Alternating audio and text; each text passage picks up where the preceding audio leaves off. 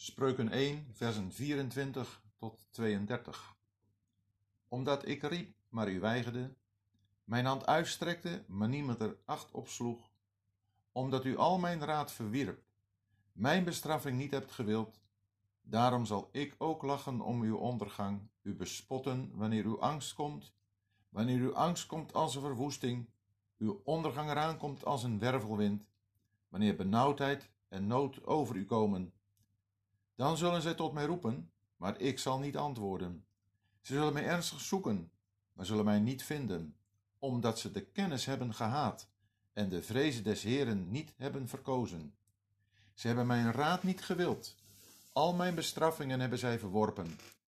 Ze zullen van de vruchten van hun weg eten en verzadigd worden van hun eigen opvattingen, want de afvalligheid van de onverstandigen zal hen doden en de zorgeloze rust van de dwazen zal hen ombrengen. Alle scheppingswerken blijven staan waar de wijsheid hen heeft geplaatst en zij haar dienen. Alleen de verstokte zondaars weigeren te reageren op de oproep van de wijsheid en de plaats in te nemen die hen tegenover haar past. Zij heeft haar hand uitnodigend naar hen uitgestrekt gehouden. Maar de zondaars hebben de allerbelangrijkste raad die van de wijsheid, verworpen.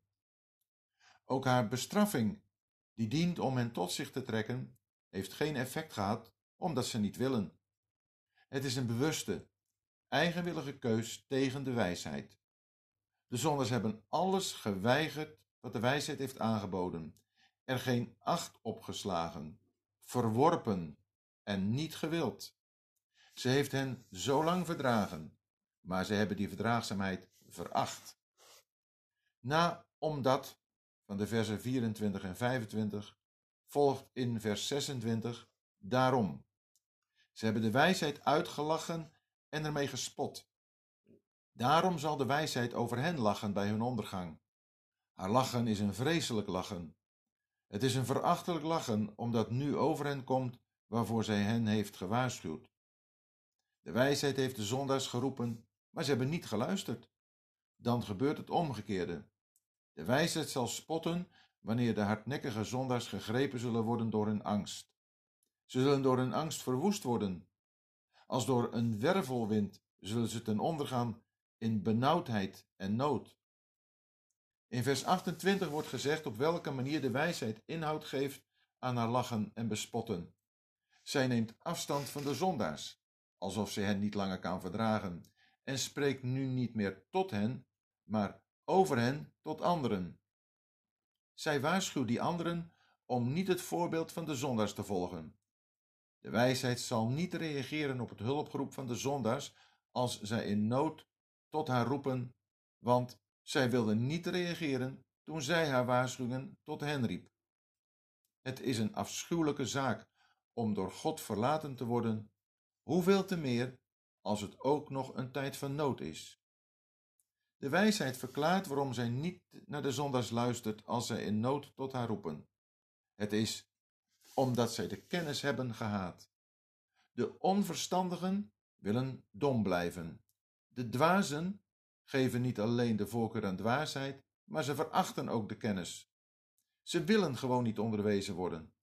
Het is een bewuste keus om niet voor de vrezen des Heer te kiezen. Wie zo zijn, missen het begin van de kennis. Ze kunnen niet wijs worden en blijven daarom dwaas. Ze hebben niet naar de raad van de wijsheid willen luisteren die zij hun voorhield. Al haar bestraffingen, die ertoe dienden om hen tot luisteren te bewegen, hebben zij verworpen. Wie zo hardnekkig weigeren zich open te stellen voor de wijsheid, zijn niet te helpen. Ze zullen erachter komen wanneer ze de bittere vruchten van hun eigenwillige weg te eten krijgen. Ze oogsten wat ze hebben gezaaid en krijgen wat ze verdienen en zelf willen. Zullen zat worden van de waanzin van hun eigen opvattingen. Hoe dat gebeurt, wordt in vers 32 verklaard. Het woord want geeft dat aan. Hun afvalligheid van de levende God betekent hun dood. De liefde van de dwazen voor hun zorgeloze rust is als een wiegend bootje dat op de rivier drijft en waarin ze liggen te slapen zonder dat ze er erg in hebben drijft het bootje langzaam maar zeker naar de waterval, waar het naar beneden stort en te pletter slaat. De rust die zij omarmen, is de rust van de dood. De eigenzinnigheid en zelfgenoegzaamheid van deze mensen zal hen doden en ombrengen.